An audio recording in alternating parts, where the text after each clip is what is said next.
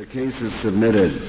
We'll hear argument next to number 946187, Stephen Kurt Witte versus United States.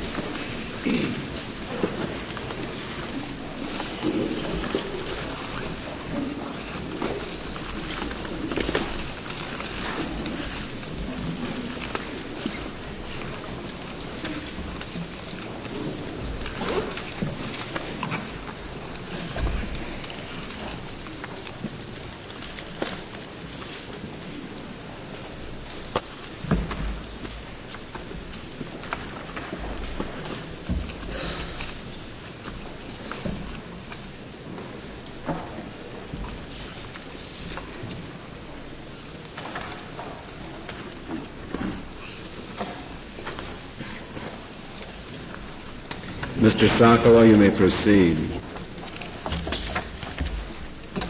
Mr. Chief Justice, and may it please the Court, the Double Jeopardy Clause protects against the government seeking a second punishment for the same offense in a second prosecution.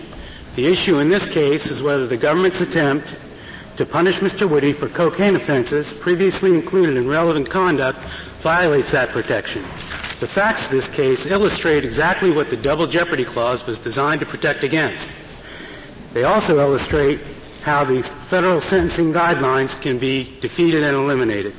Mr. Witte was sentenced to 12 years in federal prison after buying 375 pounds of marijuana from federal agents. That sentence was based upon two things. It was based upon a guideline range of 292 to 365 months, which included all prior marijuana offenses and all prior cocaine offenses negotiated or committed by Mr. Witte. It was further based upon Mr. Witte's cooperation in a government request to reduce his sentence. The government has now indicted Mr. Witte for the same cocaine offenses and seeks to punish him again. The express language of the sentencing guidelines shows that Mr. Witte was previously punished and that he will be punished again. May I just ask you a, a preliminary question about that? The petitioner here is saying uh, he would receive a multiple punishment for the cocaine offense if this second prosecution proceeds and he's sentenced. Why is that claim ripe now? I take it he has not received a second sentence. That is correct. He has not yet been sentenced on the second prosecution. He hasn't been convicted in the second? He has not been convicted. That is correct. And why then is that claim ripe? The reason the claim is ripe is because under the federal drug guidelines and the other language of the guidelines, the all offenses were merged for purposes of punishment in the first prosecution, and Mr. Witte has received all punishment that he can receive. The government is barred from the end, obtaining the end of the second prosecution. That is, any further punishment. Since there can be no punishment, there can be no criminal judgment thus proceeding to the end and putting Mr. Witte through that process. Well, I'm not sure that gives you uh, a claim at this juncture. I, I, was troubled by it, and I, I wondered how you would deal with it. I also am troubled by how you would distinguish that case of Williams versus Oklahoma, where we held that the use of evidence of an uncharged crime at sentencing for the crime for which the prosecution succeeded. Uh, doesn't constitute punishment for the uncharged conduct. And it seemed to me quite close. It is uh, not close at all, Your Honor, and here's why. In Williams versus Oklahoma, this court sought in vain for a cross-reference between the murder statute and the kidnapping statute finding no cross-reference, that is, no merger of the two crimes for purposes of prosecution, no merger of the two crimes for purposes of punishment, it found no violation of the double jeopardy clause and said, well, this is just a mere enhancement. In this case, the federal drug guideline 2D1.1 and the policy decisions made by the Commission affect a merger for purposes of punishment, and that is exactly where the violation of the double but jeopardy did clause. Did the term, did the opinion in Williams against Oklahoma use the term merger? I read it recently and I don't recall using that term. It does not use that term, but it does look specifically for a cross-reference between the two statutes. I infer from the court seeking a cross-reference between the two statutes that it was looking for some sort of merger that would prohibit either the second prosecution or the second punishment, or it would not have sought cro- some cross-reference between the two statutes. What do you do with a case like Williams against New York, another Williams case? which says that courts have traditionally taken into consideration all sorts of conduct in deciding what sentence should be imposed. Courts have traditionally done that, and the only thing courts have had to look at prior to the sentencing guidelines were, was what was in the statute. Here we have a new set of sentencing guidelines that specifically prescribe punishment, that specifically merge and, and well, what, what, do you mean by the term merge? Well, for, let's forget the term merge. Let's I think look, that's a good idea. Let's look at 2D 1.1. 2D 1.1 and uh, the grouping provisions say group the offenses, drug offenses, according to their weight. The, uh, the guidelines also say drug offenses present a fungible harm and therefore are to be grouped. So what happens is the drug offenses, we arrive at a guideline by grouping them by getting a total weight of the drugs. Now, if the government brings four charges, let's say, the drug guidelines group them and come up with one guideline range. If the government brings one charge, the drug guidelines still group the offenses and come up with the same guideline range. What, hap- what is happening in, in this case that is, if Mr. Witte pleads guilty to all charges or one charge, the guideline range is still the same. What's happening in this case is the government is bringing one charge. The, the guidelines, the mechanism still works the same way. Mr. Witte has the same guideline range. Then the government says, aha, they, all the offenses have been grouped. Mr. Witte's gotten all the punishment uh, he could get under the guidelines. Now, let us lop off one of the merged offenses that was punished, go I back. thought you weren't going to use the term merged. Let us lop off one of the grouped offenses that was punished. Let us go back to the Federal Criminal Code let us charge another one of the offenses that was grouped, and let us run Mr. Witte through the sentencing guidelines again, where all offenses will group, be grouped, and he will receive a second punishment on the grouped he, offenses. He, he was not convicted the first time of the same thing that he will be convicted of if a jury comes in against him the second time. Is that right? That is correct. But the guidelines, the commission expressly made the decision to minimize the significance of the charging system. So are you, are you saying basically that the guidelines prevent his being sentenced a second time or try or that because of what the guidelines do, the double jeopardy clause prevents it? Because of what the guidelines do and the way they group offenses for punishment, the double jeopardy clause prohibits Mr. Witte being punished again in the same exact way. And in punishment, what is his exposure? You've explained that if, if there's one charge or two charges in the first trial, it's going to end up with the same uh, range. What is the additional exposure in terms of length of incarceration as a consequence of the second prosecution?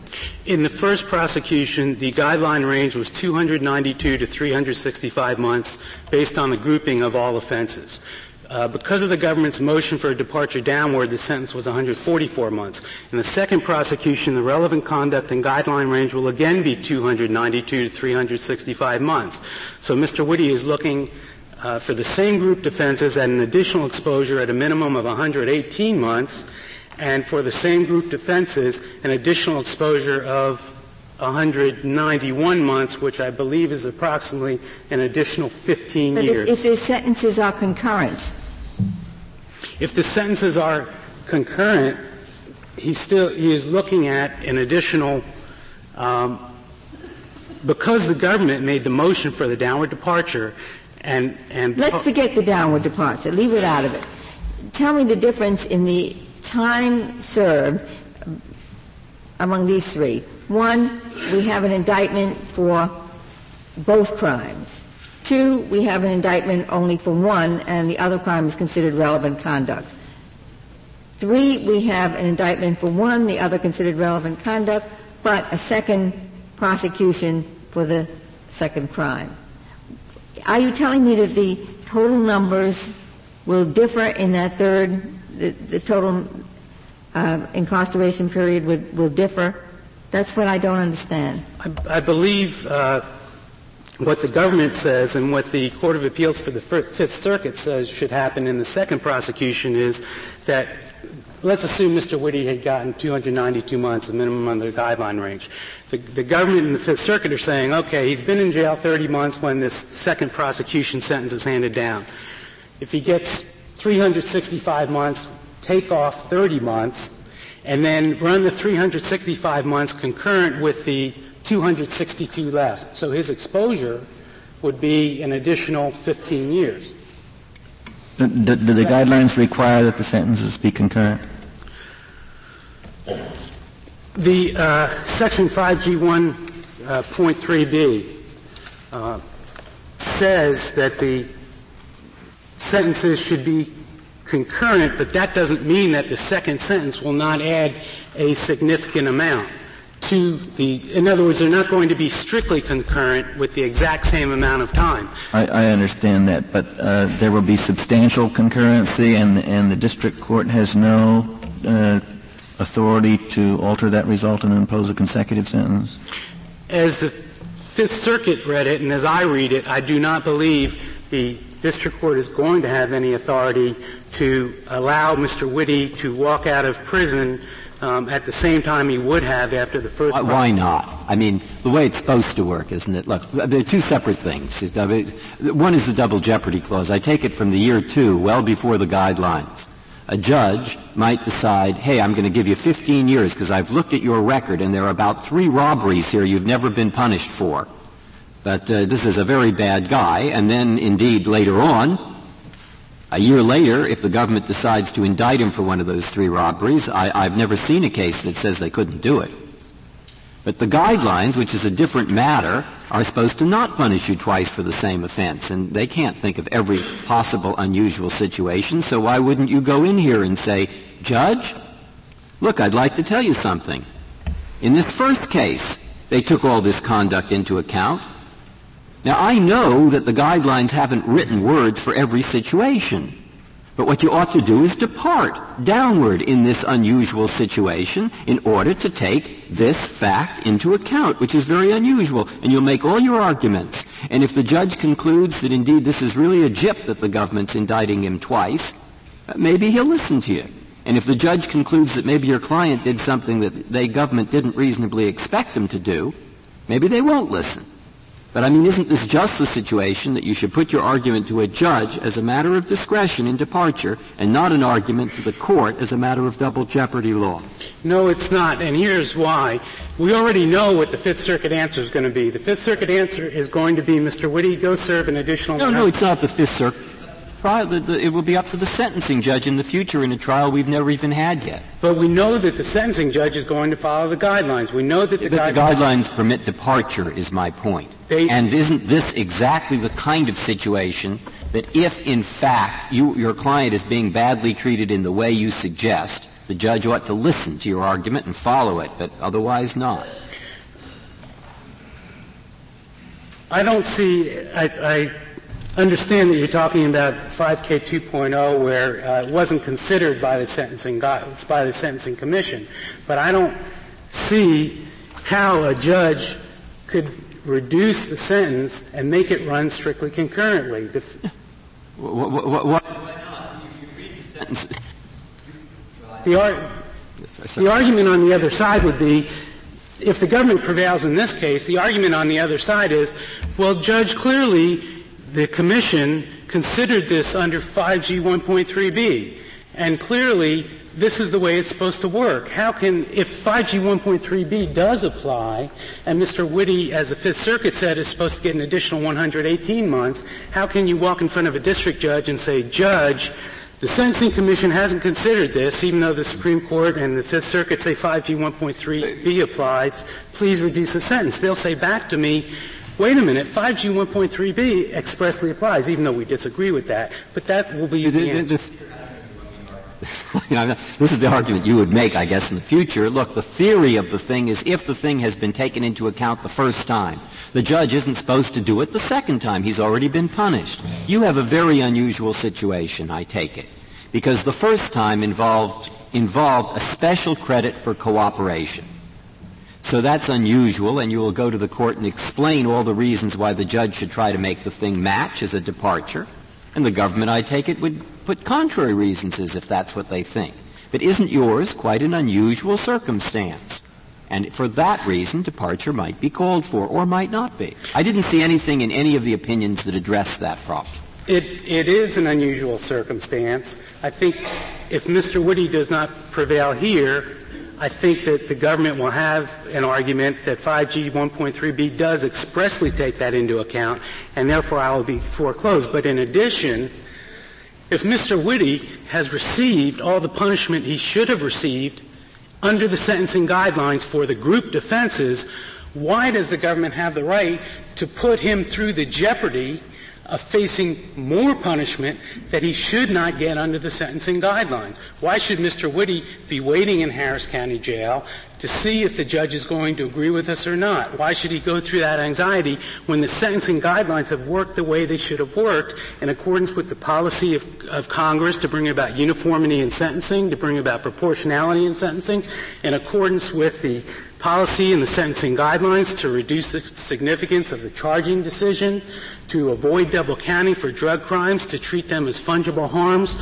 When Mr. Witte rece- goes up and faces his maker to receive from 262 to 365 months on all those offenses, why should he again go to meet his maker for the very same offenses? And it, the, Mr. Witte's argument does not apply across the board. The guidelines are not monolithic the guidelines make policy decisions about what is a fungible harm and what isn't a fungible harm. I think we would have a different situation if Mr. Witte had committed five bank robberies, because those are not grouped under the guidelines.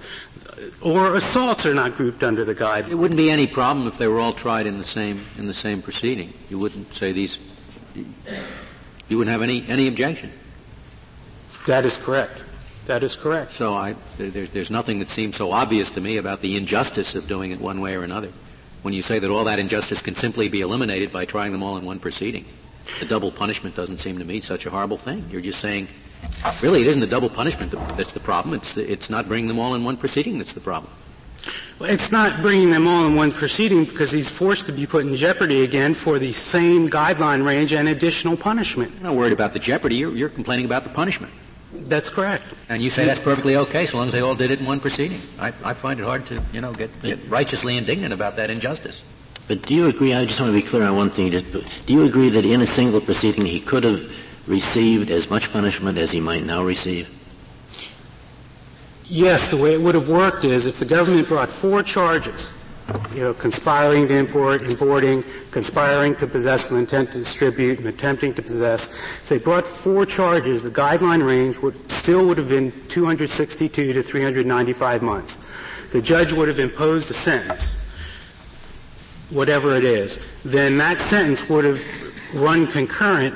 Each each of the four sentences would have run concurrent with each other.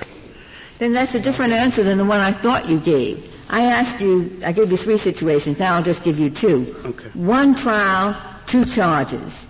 Guilty of both, sentence. One trial, one charge plus relevant conduct. Second trial, one charge. The, is the total exposure, assuming the sentences are going to run concurrently and that you get credit in the second case for the time that you served earlier, is there any difference in the time that this person can be made to serve between consecutive trials, one on the two charges, or one trial on both charges.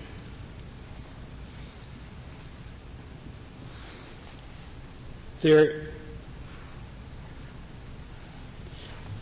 if I understand the hypothetical correctly, the danger of having the second prosecution and trial is that a second trial judge gets to impose a sentence anywhere within the guideline range. Is the range any different? The range, the range is not different. So the exposure is the same whether it's one trial on two charges or consecutive trials, each on one of the charges? The exposure under the range is the same. Yes. But the way the Fifth Circuit calculated it, you only get credit for time that you've served. So if the same sentence is imposed, you could. Isn't the answer, I mean, the, the answer is it's supposed to work out the same. It's supposed to. But because of the way in which two consecutive trials can come about, unusual circumstances can arise where the literal wording of the, of, of, the, of the guideline can't do it. Because, for example, one might have been a state trial and the other a federal trial. Or one, the, the, second trial might have taken place while the man isn't in custody anymore. So you can have unusual circumstances, not all of which have been, could be foreseen. And so therefore there's a general instruction to the judge or to the bar and so forth, try to make it work in accordance using your departure power so it works in unusual circumstances. I mean, the guidelines are filled with statements like that. And, and that's, that, that's why uh, I, I find this more of a guidelines problem than a jeopardy problem. And, and, your case is not a case, I wouldn't think, where there's unfairness necessarily one way or the other. There's some reason here that the government's decided to prosecute this case again, and I'm sure that that reason is going to be presented to the judge. But I mean, doesn't it all work out in the guidelines roughly? And I guess you can't, you haven't shown me there could be some serious problem. The serious application if you apply them intelligently. Well, the Fifth Circuit has already told us if you apply them as they see it, Mr. Witte is facing an additional, at a minimum, an additional 118 months. And that is a serious problem. Uh,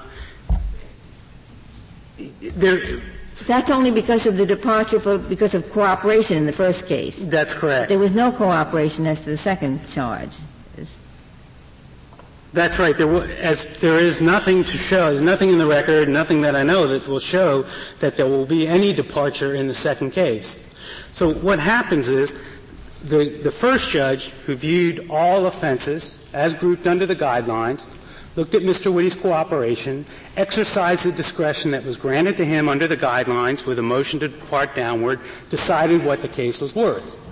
Now the government lops off one of those offenses, goes back, indicts it, and we get back to the group defenses, and it will completely nullify the judge's discretion in the first case.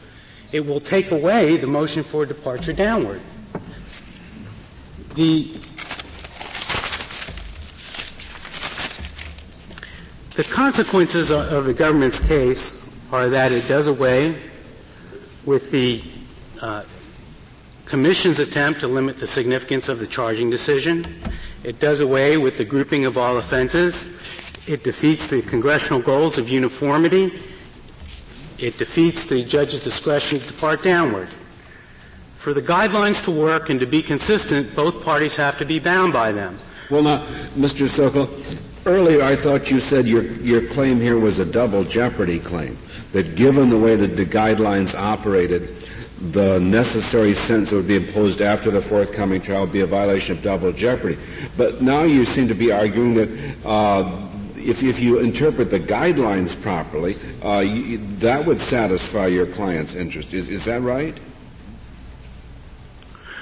No, I think what I'm arguing is that the, the guy, that the double jeopardy clause will be violated if he is again sentenced under the guidelines, but that in addition, it also is contrary to the goals that Congress sought in the Sentencing Reform Act and that the goals that the Commission sought in uh, writing the guidelines. It's, it's not that they're both the same, it's just that number one, the double, double jeopardy clause will be violated, and number two, by the way, the purposes of Congress will be defeated. Well, ordinarily we would take those up in reverse order.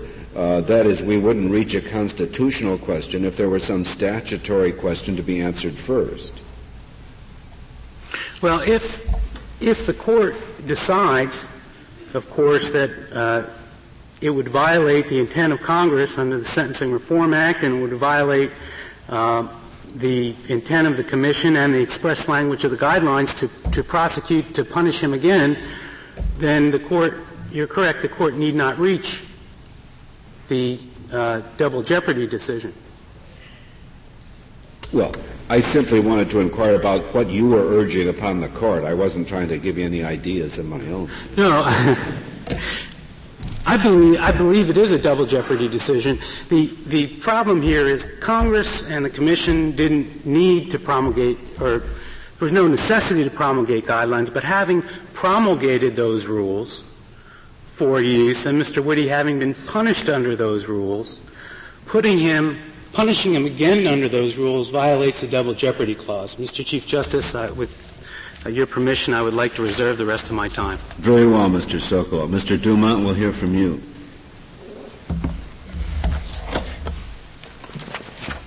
Thank you, Mr. Chief Justice. May it please the Court. Uh, this court cases have always permitted consideration at sentencing of conduct that is not part of the offense of conviction, uh, whether or not that conduct has led to other convictions, precisely because the sentence imposed in any given proceeding constitutes punishment only for the offense that is actually before the court in that proceeding. Will you tell us, in response to the question Justice O'Connor asked to the petitioner's counsel, if in your view uh, there is uh, no prematurity here, that we have the issue squarely before us? And subsidiary to that, uh, why are you prosecuting this person a second time if you don't intend to enhance his punishment? To, in response to the first question, we think that, uh, although there is some slight doubt on it, we think the issues are uh, squarely presented. Um, the only doubt would arise if you could not reach the double jeopardy question until the sentencing stage of the second trial. That would depend on a determination that um, conviction could be had in the second proceeding without, as long as there was no sentence, there would be no double jeopardy problem. That seems to us somewhat inconsistent with the court's uh, decision in uh, Ball against the United States, and also there's another case called Woodward, I believe, where the court took notice of the $50 special assessments that are required under federal law, and said that those were enough to, pre- to prevent two sentences from being completely concurrent. Yes, the sense I have is that, is that the whole purpose of prosecuting him is, is, so that you can impose some additional punishment. Now, maybe that's, and that leads to the second question I asked, well, I, or is that correct? I think there are a variety of interesting and difficult questions raised by the notion of what the proper sentence would be at the second proceeding. I don't think it's necessary. It is not why we prosecuted the, the, the crimes separately. Well, what we if at the second proceeding, uh, if the conviction were obtained and if the sentence imposed were identical to the one previously imposed, credit given for time served, run concurrently, could there be a double jeopardy violation? If that were the case? And assuming no special assessments? Right. Uh, that's an interesting and difficult question that has not been reached. Our position would be. and I just wonder if we aren't jumping the gun a little bit here to assume it's going to be different. I think my position on behalf of the government ought to be that it is not necessarily punishment um, for uh, the second offense to be convicted for. But I think, mm-hmm. in all candidness, that would be a very difficult position to maintain if we were forced to maintain it. So, and ha- have you explained yet what the government's purpose might be in having a second prosecution? Might it be to encourage, if you will, the defendant to cooperate in connection with the second offense? Well, if I can. Is that a possibility? I suppose there are many possibilities. That's not what happened here. And or a three times you're out sort of a statute. The government might want a, another prosecution and conviction for purpose of a three-time loser statute. I, I, I, mean, I'm just trying to figure out why the government wants to do this. I think in general we might be entitled to the benefits of a three-time loser statute even if we brought one prosecution. But uh, th- what happened here is that we had two different what the government viewed and still views as two very different offenses. They involved different people. Mr. Witte was a common conspirator in the two. That's about the only thing the two had in common. Now, we had in jail at the time Mr. Witte and his co-defendant in the first case. We chose to go ahead and prosecute that case, which seems to me the right answer when we have people in jail uh, we did not prosecute the cocaine conspiracy because his co-conspirator was at large for most of this period, and the investigation was not yet completed. Once we picked up the co-conspirator, we promptly charged the second conspiracy, the cocaine conspiracy, and proceeded to try that. And I didn't I, understand your answer to Justice O'Connor's question. If the fir- in the first trial the cocaine is simply relevant conduct, how could it count as two strikes? Wouldn't you have to bring the second prosecution to make it a second strike? Oh, certainly. If it's only in the first prosecution as relevant conduct. I understood the question to be, then I misunderstood the question. I'm sorry. Uh, if, if we had brought several charges, several counts in the first indictment, it seems to me we might very well be able to uh, impose a recidivist uh, enhancement on the fourth one of conviction. But um, but if it's just counted as relevant conduct, then there's certainly no question of that. We would have to bring a second prosecution. And that really gets to the point, which is that under all of these court's cases, there's always been quite a clear distinction between a conviction for an offense and a sentence imposed after that conviction. And before you, other before you get into that, be, could I ask you one question about your explanation of why the second prosecution was appropriate? You said that the co-conspirator had not been apprehended, so you couldn't proceed against the co-conspirator. But I don't understand why that made it necessary to proceed a second time against this defendant, because you could have proceeded against him without indicting this person again. I think it might have been possible to proceed in this trial. It would have complicated the marijuana trial quite considerably, and it would have required us to put on all the cocaine evidence in two trials. Uh, both first at Mr. Witte's no, trial. I'm assuming this case went just as it did. Am I correct? Let me make sure I, this is kind of complicated. Am I, am I correct in assuming that all of the relevant conduct, put it, put it the other way around, that all of the, the cocaine activity that is alleged in the second indictment was taken into account as relevant conduct in the first trial? And somewhat more, yes. And then, then tell me again, why is it you, you need the second trial against this particular defendant? if it's not to get additional punishment? First of all, the investigation had not been completed, so it was not at the time a foregone conclusion that there would not have been uh, additional no, conduct that, discovered. by the time you brought the second trial, it was. Correct. And now, the, why did you have to bring the second trial against this defendant if it was not for the purpose of getting more punishment? You mean having had the judge already impose the sentence that he did? Yes. Uh, the government is entitled and always has been entitled to bring those two prosecutions as a prosecutorial discretion. Uh, oh, that, that may be, but, but it's entitled because it, it wants to get additional punishment. Because the government was going to prosecute the other co-conspirator in any event, uh, we were entitled to seek a conviction against Mr. Witte on the same. I'm not arguing about what you're entitled to do. I'm just asking about is there any reason for doing it other than to get additional punishment? I believe the government felt that we were entitled to get the conviction on the record as a conviction. Oh, the reason is simply to get get another conviction on his record. I believe that was a, a reason and a legitimate reason for and a sufficient reason for bringing the second prosecution. Sort of like a declaratory judgment proceeding. Well, as I said, you know, the, the issues of what punishment will be imposed at the second trial are not ripe here and, and involve a lot of things, including what version of the guidelines will be applied. I, I thought the government so was busy, that it, that, that it had a heavy criminal caseload. We do. I think if you read the uh, transcript of the dismissal hearing and the second charge, you will find the judge was very concerned about that. But I don't think it has ever been uh, considered to take away our right to bring a second charge on a different offense, uh, no matter what punishment may or may not, no matter whether that conduct may or may not have been taken into account in a prior separate offense prosecution at sentencing. But the difference in this case from the Williams and the other cases is that the conduct may have been taken into, or in fact was taken into. But under the guideline system, the trial judge at the first trial was required by law to take into account the relevant conduct. Doesn't that make a difference? I guess you said no. No. no. Um, first of all, of course, we. Why not? assuming that he was required, because assuming that it was relevant conduct, which of course we didn't uh, believe at the time and don't believe now, um, the court has made quite clear that what, what counts as, as uh, mandatory for sentencing purposes is the statutory maximum and minimum uh, prescribed by Congress for the offense, which in the case of his marijuana conduct was five to 40 years. Now, it turns out that however you applied the guidelines or whatever conduct you took into account, that's a broad enough range, so there was no question. Uh, but that's the relevant uh, mandatory maximum minimum, is the one pre- prescribed by Congress.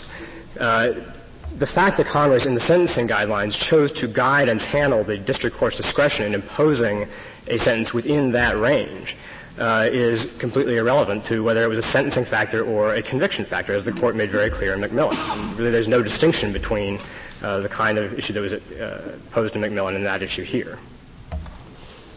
Uh, I'd like to point out that you know, petitioner's theory being that consideration at the sentencing phase of his prior prosecution of this particular conduct um, amounts to punishment for that conduct has one very dramatic consequence, which is that every recidivist statute uh, in every jurisdiction in this country is unconstitutional.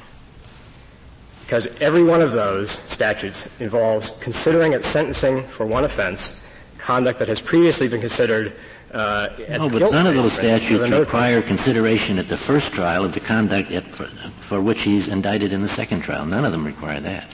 Whereas this statute does require that the cocaine conduct be considered at the marijuana trial, if it's known. If it's and known, that, that distinguishes all of the recidivist, recidivist statutes that you refer to. Well, with respect, I don't think so, because in both cases, what we are talking about is consideration at sentencing on a preponderance standard of certain uncharged conduct, conduct that was not required to be proven to the court that's doing the sentencing beyond a reasonable doubt after an indictment. No, but it was required to be proved. And it was proven and was relied on just as if it had been proved beyond a reasonable doubt.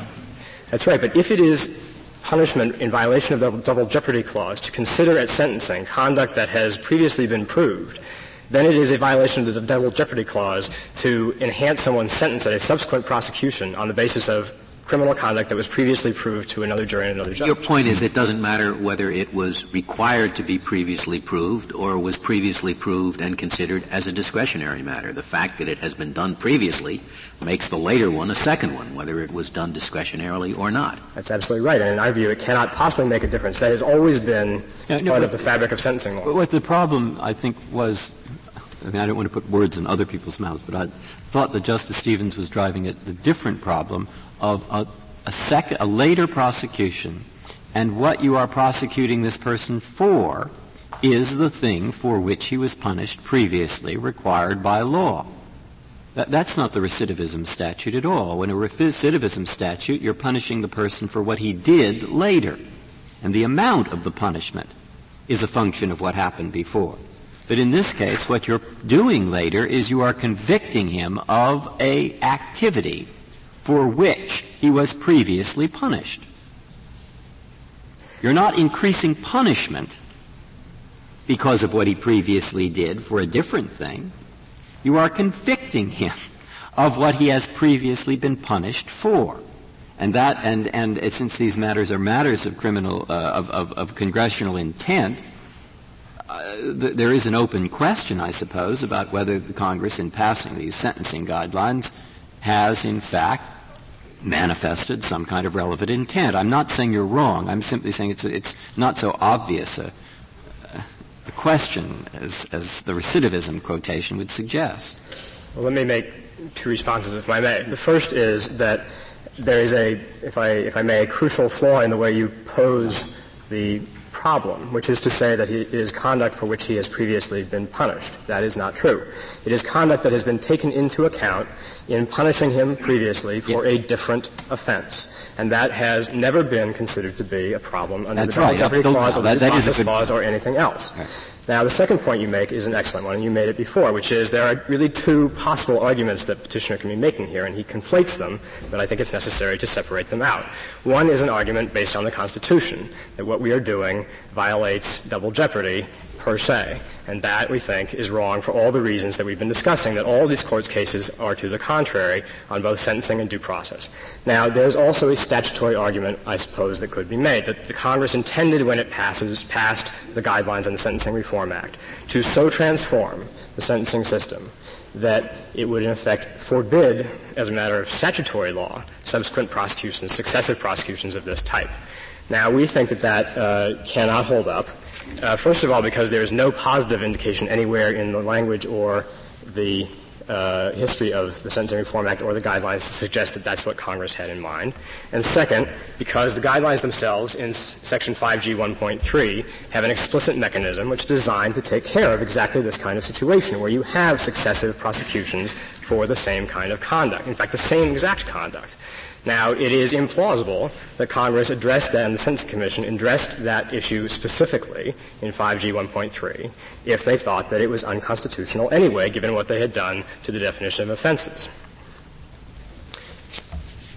To return for a moment to uh, the issue of what you are punished for when you when you are punished, even no matter what is being taken into account. I'd like to just point out one example. The, the amount of marijuana involved in the first prosecution here happened to be 370 pounds, and that put uh, Mr. Witte in the statutory sentencing category of 5 to 40 years, a very broad category which, as I mentioned, accommodated any of the possible changes in in uh, guidelines range depending on the relevant conduct. But suppose that it had been 50 kilograms of marijuana. Then his statutory maximum sentence under Section 841, uh, leaving aside unlikely other events, would have been five years. Now suppose that the guidelines range, uh, as it would have been, um, would have been 33 to 41 months in the middle of that five-year range. And suppose the district court had taken account of the other 232,000 kilograms of marijuana equivalent that it took account of in this case as relevant conduct. It would have wanted, to, it would have uh, been required to enhance his sentence, but it would have hit a statutory maximum of five years. And it would have been able to impose no sentence greater than five years because that's the statutory maximum for the offense of conviction. Yeah, but that's not this case. So you don't have a statutory maximum. It's not supposing this supposing just the opposite. Supposing that that would have required a 20-year sentence. Say there was no statutory maximum, and then but they only indicted him for the lesser amount. And you're saying they could impose that sentence and then subsequently indict him for the larger amount and then impose an additional sentence. That's your position, is it not? As a constitutional matter, if the two offenses are separate, that's absolutely right. Yeah. Now, as a guidelines matter, There's no it's unlikely that that. And, and do, you, do you have a precedent for that ever having been done by any court? Where the, at the first trial, there was, a, there was a requirement by statute or rule or whatever it might be that certain relevant conduct aggravate the sentence and it was imposed, and then subsequently the person was indicted and convicted of the aggra- uh, aggravating offense. I have no case where there was a statute that required it as a matter of guidelines. Now, I think the court said in uh, both Williams versus Oklahoma and Williams New York that the court has an obligation to consider all conduct that comes before. In and the Williams case, obligation in this case. When he was indicted for kidnapping, that the prior proceeding for murder, there, there's no indication that the kidnapping aggravated his, his offense.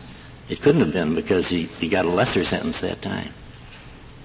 Well, he got a he was sentenced to, to life for murder and then to uh, for kidnapping and he got death. That's right. And, explicitly and on the basis of having committed the murder. That's right. But at the murder trial, the point is at the murder trial, there was no reliance on the kidnapping as relevant conduct that would aggravate the offense. And that's what you got here. Well, then that's all of your cases. I don't think you can cite a single case where the relevant conduct at the first offendment was re- aggravated the sentence and then was the subject matter of a second indictment. Or can you? Maybe you can give me a case like this. Well, uh, not that I can think of. Yeah, but there should head. be. There should but, be. Because you know, I, I, could also say there's no case holding to the contrary. There's no case holding, and you know, certainly Williams versus New York is to the contrary, where the court took into account uncharged conduct uh, in imposing a death penalty, and there's no suggestion that if the government had wanted to and hadn't thought it a waste of resources, it couldn't have gone and prosecuted him for those burglaries later. No, but it seems somewhat counterintuitive to me to say that a man can be punished for relevant conduct in proceeding A yet have that aggravated offense, a sentence that would not otherwise have been imposed, then say in proceeding B, we can go ahead and punish him again for the same relevant conduct. And, I, and all I'm suggesting is your position is without any precedent. Well, I would say that my position is, I, I, think, with a great deal of precedent, although I can't cite you a specific case where, as you say, the judge was required in the first uh, uh, case to uh, take account of the same conduct, although I suspect there are such cases. I can't think of one off the top of my head that should not be taken as indication that they don't exist.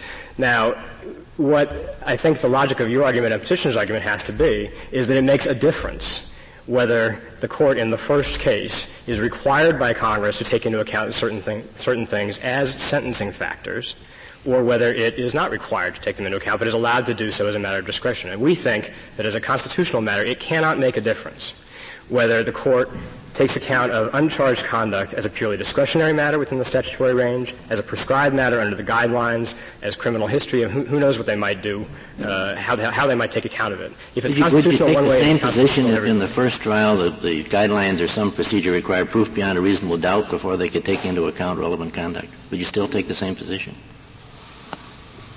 Uh, I don't see why we wouldn't. I, I wouldn't think you would either, right? Uh, that's, that, that's entirely a matter of, it goes to the fact that the court has always said that it is Congress or the legislature in any given case that is entitled to choose what is an element of the offense and what is a sentencing factor. Now, the court has recognized that there are cases where that might potentially be manipulated, and McMillan, I think, stands for this proposition, that the court will take cognizance that the legislature might try to manipulate that and slip something that should really be an, offen- uh, an offense element into the sentencing phase. But until the legislature does that, and there's no case that's ever held that the legislature has done that, until they do that, what the legislature decides is a, an offense element and a sentencing factor controls. And if it's a sentencing factor, it need only be proved by a preponderance, although of course Congress could prescribe something greater. And it does not go to uh, the question of whether you've been, you've been punished for that conduct. You've only had that conduct taken into account in enhancing your punishment for something else of which you had been duly convicted. You probably agree with this, but so don't let me go down the wrong track, though, if it's not. I mean, I, think it's quite a difficult question and rather deep. Why, why isn't there this precedent? And it, it, there should, it should turn out there is such because lots of states have guideline systems now. And uh, you should find uh, the state might try to prosecute somebody for a thing where there has been, you know, this kind of situation federally or the other way around. And the difficulty, I think, is that they don't always call the crimes by the same name. You have a civil rights conviction and an assault conviction. You see, in two different jurisdictions. And, and what's worrying me is if, is if you suddenly bring the Constitution into this, I, I, I don't see how the Constitution is going to get it uh, when has there been a prior case? because the, the underlying things are described in terms of behaviors they're not described in terms of crimes i mean i'm, I'm saying this because maybe it will jog your recollection that you have found such similar things or Unfortunately, it doesn't jog my recollection on, on the point of having found another case. It does bring up an, an excellent point, and I, I do agree with it entirely. I agree with that because it's favorable to you. But. Uh, I, I, I agree with it entirely, and I think it points up that the relevant conduct provisions of the guidelines talk, as you say, in terms of conduct, not in terms of offenses. And petitioner's argument requires courts, would require courts, to go through an analysis where you take that conduct and try to figure out what offense it constituted and then compare it under the Blockburger test to the elements of offense of a new prosecution. Now, I'm not saying that that would be impossible, but it is difficult. And but you'd only, have to, do it, but you only have to do it when the government sought to indict somebody for the same conduct which had already enhanced punishment. I mean, that doesn't happen very often. I mean, this is a very unusual case, I think. Or maybe it isn't. I don't know. It seems to me it's somewhat unusual. I think it's unusual. But the guidelines do seem to expressly provide that uh, if the offense has been fully taken into account in the determination of the sentence already given, that the new sentence will run concurrently. That's absolutely right. I mean, the, the, guidelines seem to contemplate this very occurrence on occasion. That's absolutely right. And, and accommodate it by requiring a concurrent sentence. That's quite right. And I would point out again uh, that the, as respondents, as petitioners have pointed out, the Sentencing Commission has not been notably satisfied with the way that 5G 1.3 works. It's been amended several times. There are some extensive amendments that have been proposed for public comment right now. Um, I think that what, part of what that indicates is that there are a lot of vexing problems about how you decide whether prior conduct has really been taken into account and whether it's comparable to the current offense of conviction and how exactly one ought to accommodate all of doesn't that. It doesn't boil down to the fact that the sentence have to run concurrently that and the judge the government thinks the first judge was too lenient and too much of a downward departure or something. It gets a second bite at the apple. So well let's maybe the second judge, even though it'll run concurrently, will give a longer sentence the second time. It, that, that's what it gives the government the opportunity to do, it seems to me, is to get the maximum sentence for the relevant conduct. It gives, the it gives the government the opportunity to do what the government has always had the opportunity to do, which is to charge and convict for separate offenses in separate trials at separate times. It's always and allow the opportunity, but you haven't been able to find a case where they've ever done it and, before. And allow the judge in each case to uh, impose the sentence that he or she thinks fit within the statutory maximum and minimum for the offense of conviction at every trial. The court has nothing further. Thank you, Mr. Dumont. Uh, Mr. Sacco, you have uh, five minutes remaining. Thank you, Mr. Chief Justice. Let me point out first that the government uh, says that it has always had the opportunity to bring separate charges and obtain different punishments. The Sentencing Reform Act and the federal sentencing guidelines changed that system because of the disproportionate sentences that came about. It changed that system because Congress wanted uniformity and honesty in sentencing. The fact that the government cannot now bring subsequent prosecutions to try to get different sentences is something that Congress wanted to bring about. Now let me say a few words about the record in this case. The record in this case show shows that number one, the government filed a criminal complaint alleging all acts and all offenses at the outset of the case. So there's, there's no reason. We're talking about now the, the first prosecution. The first prosecution started out with a criminal ca- criminal complaint, and the affidavit alleged all of the facts and transactions in both the cocaine offenses and the marijuana offenses. The government didn't file it under seal. It didn't try to keep it secret. The government, in the motion to dismiss hearing in this case, when questioned by the judge about a Kastigar problem, said, oh no, judge, we had all the evidence before Mr. Witte pleaded guilty in the first case. So they had all the evidence to prosecute him. They could have filed an indictment then and could have gotten their conviction. If there was a problem finding Mr. Picorni, they had plenty of tools in their arsenal. They can get a, a, continuance under the Speedy Trial Act to try to apprehend fugitives. They can try the cases separately and merge them for sentencing. It, the government is not precluded by getting another conviction at, at the same time when it alleged all those facts at the outset of the first prosecution. Finally, I'd like to point out the government cannot cite a reason for pursuing this prosecution that puts Mr. Witte, according to the Fifth Circuit's opinion, in jeopardy for an additional 118 months. I think the court can only infer that the reason it's going after this is to get a second bite in an apple, to get additional punishment, which is exactly what the double jeopardy clause prohibits. Your Honors, we request that you reverse the decision of the Fifth Circuit Court of Appeals and remand for dismissal of the indictment in this case. Thank you, Mr. Chief Justice. Thank you, Mr. Sacco. The case is submitted.